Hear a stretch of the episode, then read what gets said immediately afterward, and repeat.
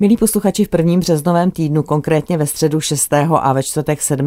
března v půl osmé večer ve Smetanově síni obecního domu bude pokračovat orchestrální cyklus Symfonického orchestru hlavního města Prahy FOK. No a v rámci tohoto večera zazní symfonie číslo 4 G-dur Gustava Málera. Řídit orchestr bude Petr Altrichter a tady bude solistkou sopranistka Lada Bočková a v první části večera zazní nádherný koncert pro klavír a orchestr číslo 2 F moll opus 21 Friderika Chopina. A tady bude solistou náš skvělý český klavírista pan profesor Ivan Klánský. A protože pan profesor je v těchto dnech časově vytížen, tak jsem ráda, že ho máme alespoň teď na telefonu. Dobrý den, pane profesore, zdravím vás. Moc zdravím vás i všechny posluchače, dobrý den.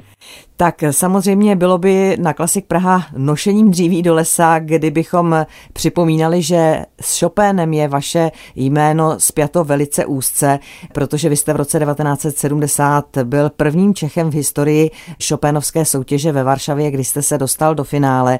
Tak napadá mě ale v souvislosti s tím, jaké jsou vlastně v této Chopinovské soutěži povinné skladby. Jsou to solové věci, anebo tam je i některý z těch klavírních koncertů? tak ta vždycky, ať už ta soutěž byla tříkolová v historii, čtyřkolová v různých formacích, tak koncert byl vždycky v závěrečném kole, čili v tom finálovém, byl povinný buď teda koncert, on má dva Chopin, takže číslo jedna nebo číslo dva mohli si soutěžící vždycky vybrat. Ale bez koncertu prostě tato soutěž nešla absolvovat, takže já vlastně jsem se ten koncert F-moll, který budou moc posluchači slyšet právě začátkem března ve Smetanově síni, tak vlastně jsem se ho učil kvůli této soutěži v roce 1970 a je to tudíž v repertoáru mým jeden z prvních vůbec koncertů s orchestrem. Mm-hmm. Když se bavíme o té šopenovské soutěži, v roce 2018 se konala první mezinárodní šopenovská soutěž na dobových nástrojích. Co na to říkáte? Má to své opodstatnění vracet se k těm dobovým nástrojům v případě Chopina?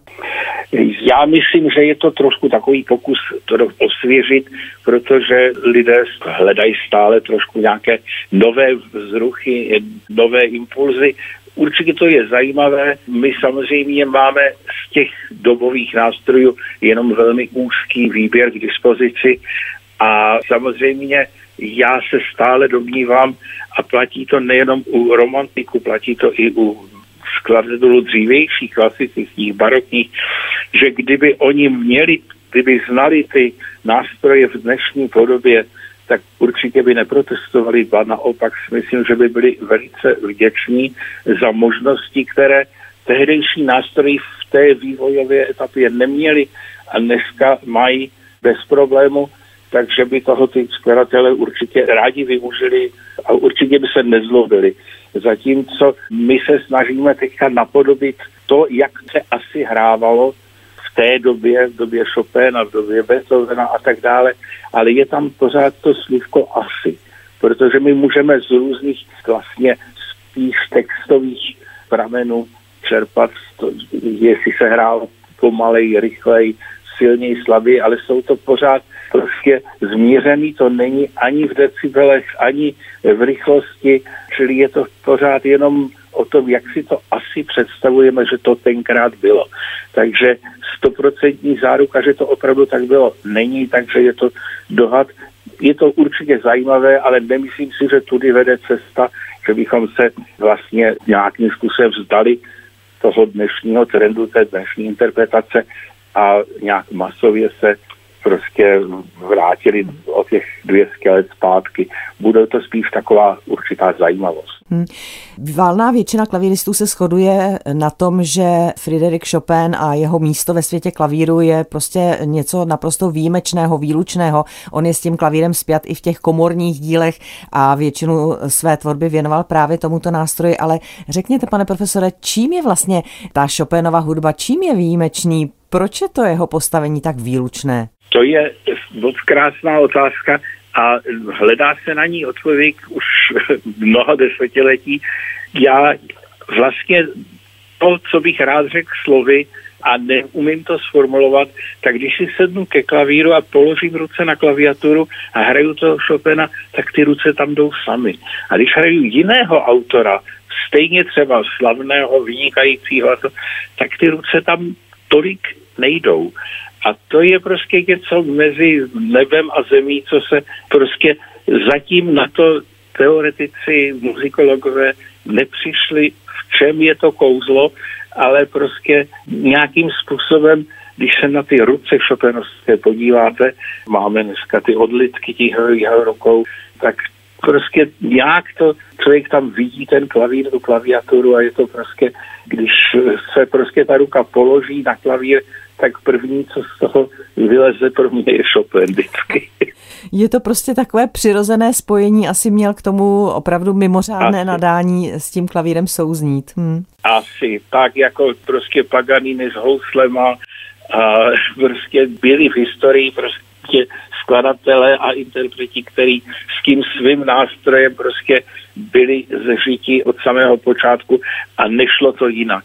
A u toho Chopina a klavíru je to stejné. Samozřejmě něco podobného se dá říct i o Franci Listovi, ale tam List má přístup k tomu klavíru trošku jiný a samozřejmě nemůžu a ani nechci říkat, jestli je List nebo Chopin, který z nich je lepší. Oba jsou naprosto výjimečný, geniální a každý ke klavíru přistupoval trošku z jiné strany a prostě je to otázka prostě jejich charakteru, jejich nějakých životních postojů a proto zaplať pámu tady máme vždycky možnosti, když už máme třeba jednoho příliš, třeba toho Chopina, tak zase poslechnout lista, nebo dokonce se vrátit k Mozartovi, k Bachovi a proto je ta evropská hudba ve svém kontextu tak nádherná a myslím si, že nesmrtelná.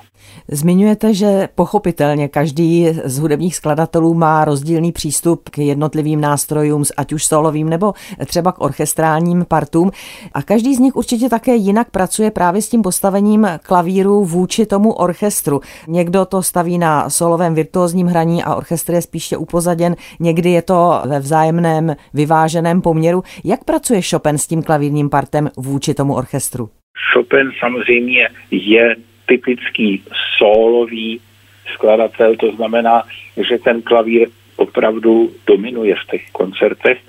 Proto také je možno třeba a běžně se už dnes hrává Oba tyto koncerty se hrávají s doprovodem třeba jenom smíchcového kvartetu nebo kvintetu, což třeba u koncertů Brahmsových, Listových, Čajkovského prostě jako není vůbec možné, prostě tam ten orchestr, plný orchestr celý prostě patří do té partitury a je tam naprosto neodmyslitelný. Zatímco u toho Chopina můžeme opravdu hrát i s menším obsazením těch nástrojů, protože ten klavír je natolik dominantní v té partituře a vlastně veškerá podstatná sdělení dává ten klavír, tak proto je to, to je typický solový koncert, tak jako já nevím, jsou ty houslové, nebo houslový koncert Paganiniho, ale ono upřímně řečeno, i ty listové koncerty jsou velmi postaveny právě hlavně na tom solovém nástroji, ale zase ten orchestr tam plní funkci takového výrazného prostě partnera a tam to asi jenom nějakým způsobem ohraničit na čtyři nástroje nebo na pět nástrojů by asi moc tomu neprospělo. Zatímco u toho Chopina i s tím kvintetem je to strašně krásná hudba. Hmm. Sám jste zmiňoval, že vlastně ten Chopinův klavírní koncert je, nebo byl jedním z prvních, které jste měl ve svém repertoáru. To znamená, že už se k němu vracíte řadu, dokonce desítek let. Jak to funguje, ano. když se vracíte k nějaké skladbě, kterou jste třeba nějakou dobu nehrál? Jakým způsobem to takzvaně oprašujete? Musíte u klavíru nebo vám stačí třeba si jenom projít v hlavě no, tu partituru? Tak oboje. Já jsem si nedávno dělal takový přehled koncertů s orchestrem, které jsem měl kdy v repertoáru za těch svých posledních, já nevím, 60 let a spočítal jsem si, kolikrát jsem který měl možnost hrát. A právě tento druhý koncert Chopina F. Moll to vyhrál poměrně dost značně. Přičemž v mládí tam jsou velká čísla, kdy jsem opravdu ten koncert hrál mnohokrát, tak řekněme mezi třicítkou a padesátkou jsem spíš preferoval ten koncert číslo jedna, ten Emol, ten je prostě trošku, řekněme, dramatičtější, A teď zase na starý kolena se vracím víc k tomu koncertu Ešmol, který je teďka mě nějak strašně blízký, ale když to tak vemu, kolikrát už jsem tento koncert hrál a s jakými orchestry, s jakými dirigenty, když vemu, že jsem ho hrál, já nevím, někde v Kazachstánu s kazachským orchestrem, ale pak jsem ho hrál, já nevím, v Irsku a ve Spojených státech. Jenom s Českou filharmonií kolikrát jsem hrál ještě s dirigenty s Neumannem, s Bělohlávkem, prostě s těmito našimi velikány mezi dirigenty.